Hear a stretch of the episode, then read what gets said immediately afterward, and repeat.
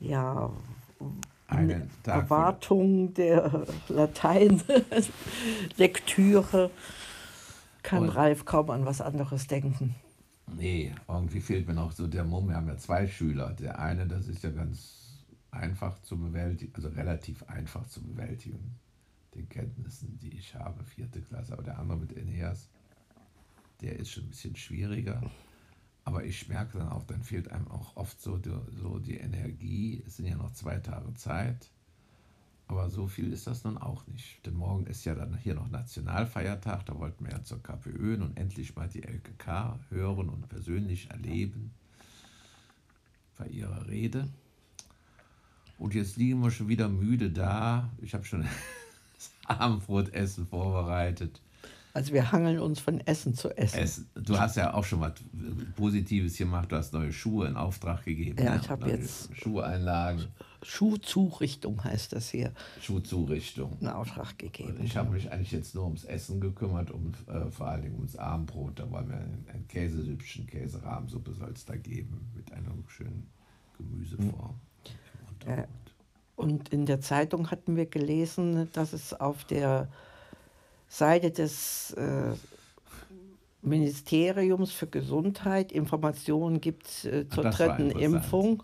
Ja. Und äh, ich wollte die aufrufen und bekam ein Kauderwelsch an Übersetzungen von Toten und Impfen und Genau, das klang nicht also, zugelassen. Und bei Ralf auf dem iPad war es ordentlich übersetzt.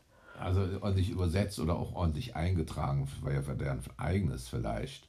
Also ich hatte die Vermutung, man hat ihr also irgend so einen Virus oder irgend so einen, was, das kann man ja heute alles. Malware. Malware da rein, da reingeschickt, genauso wie du Werbung geschickt kriegst, kannst du auch sowas da reingeschickt kriegen, wenn du da, wenn du da anklopfst. Das klang so wie von Impfgegnern, dass wenn man, weil doch vom Tod und vom Tod und Töten war da immer die Rede, sich zur dritten Impfung meldet. Und ich habe auch keine Zeitangaben bekommen, währenddessen du einen konkreten Hinweis von Abstand von einem halben Das fand Jahr ich gut, genau. Von bekommen zwischen- hast, Das fand also ich sehr äh, informativ. informativ. Ja.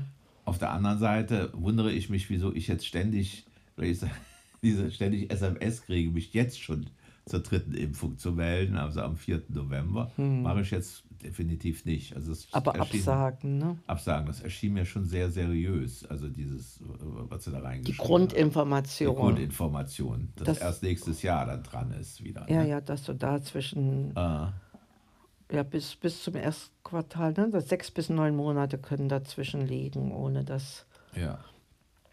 es andere, lau- anders lautende ähm, Nachrichten dazu gäbe. Ich bin aber vor dir geimpft worden, war das nicht so? Ja, eine Woche vor mir, eine Woche Ach, war das nur eine Ausnahme. Woche? Ach Ja, so, ja, na, dann war ja. das nicht viel. Ja, also mit diesen, mit diesen Impfgeschichten, ja, Das war sehr, sehr merkwürdig, ja. Jetzt hatte ich schon gedacht, ich hätte einen Aufhänger für die kleine Zeitung, aber nein, da das bei mir auf dem Rechner nur so, ähm, also ich nehme an eher, dass das so ein Übersetzungs... Also ich denke an, ich, dass, dass, du, dass du keine Virensperre so richtig drauf hast. Das ist ja auch schon ein älterer Rechner. Und bei iPad, äh, das ist davon Die sind geschützt da, Die sind ja. oft geschützt, da hat man schon oft Ja, gehört, dass das ja. viel schwieriger ist für die Leute da reinzukommen. Ne? Naja, aber so, so unterschiedliche Assoziationen hat Mensch halt dann dazu. Und ähm, für unsere Geschichte der, der eine Moment, da hatten wir jetzt eine Rückmeldung Ja, das bekommen. stimmt. Ja, du gekriegt. Äh, dass sie uns, wir, wir, also Ins Depot, nee. ja, aber warm halten, ein anderes Wort irgendwie, also so, und sozusagen in die Schublade stecken und bei Bedarf äh, wieder hervorziehen. Also gibt's ein beson gab es ein besonderes Wort, was uns amüsiert hatte. Ja, äh, wir sind jedenfalls äh, Und dann haben wir auch noch ein bisschen schon dort mal gelandet. nachgedacht, dann auch über das äh, Sterben oder im, im Friedhof, dass wir da sind wir ja auch total unterschiedlicher Meinung. Das kommt vielleicht nochmal im extra Podcast. Ich Mhm. weiß nicht, wie lange es jetzt noch geht hier.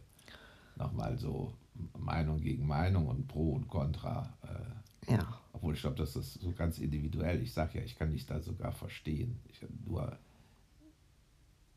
ja, Ja, also Genau. du wünschst dir da jemanden, der da die Brücke schlagen kann zwischen meinem absoluten, wie habe ich Genau. mich ausgedrückt, also Unverständnis, un, Nee, du sagst nicht Unverständnis, das wäre einfach, du wirst die Leute im Herzen bewahren, du würdest Ja, eben da nicht hingehen. ich Das hat aber auch mit deiner extra Orte, Biografie zu ja. tun. Du bist schon viel mit Tod leider in deinem Leben zusammengekommen, auch ganz, ganz schlimm, nahen Angehörigen.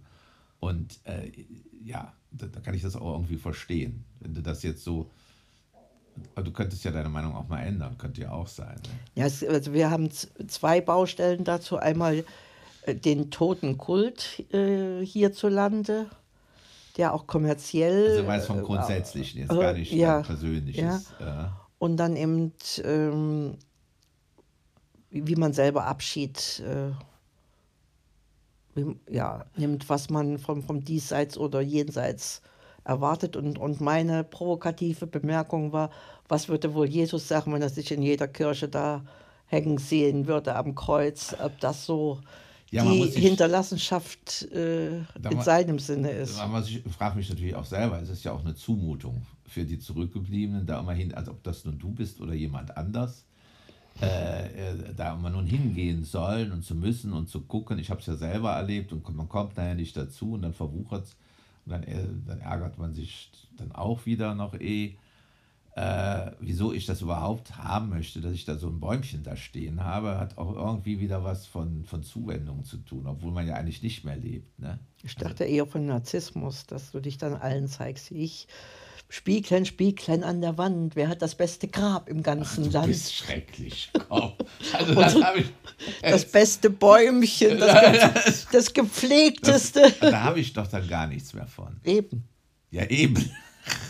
Ja, aber Ja, wozu, find- wozu erwartest du es Ja, dann ich von den dann auch, anderen? dass ich, ich weiß es nicht. Also es ist so ein ganz, äh, das könnte man ja auch mal vom Psychologen, äh, so ein undefinierbares Gefühl. Ich hatte ja gesagt, Markt Schwarm, da wären sicherlich eine, fand ich immer so berührend, dass da zum Beispiel eine Freundin immer zu einer entfernteren Bekannten immer zum Grab pilgern und das Grab immer mal wieder hergerichtet wird. Die lebten zwar auch nur ein paar hundert oder 50 Meter vom Friedhof entfernt, konnten da fußläufig hingehen, aber hat mich irgendwie berührt. Dann sagten die, ich muss das Grab von so und so, äh, haben wir heute mal, waren wir gewesen und haben das schön hergerichtet für alle Heiligen.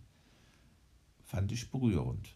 Ja, also das hat, hat wahrscheinlich mehr mit dir zu tun als mit mir, aber wir behalten das Thema mal im Auge. In dem Sinne, Baba.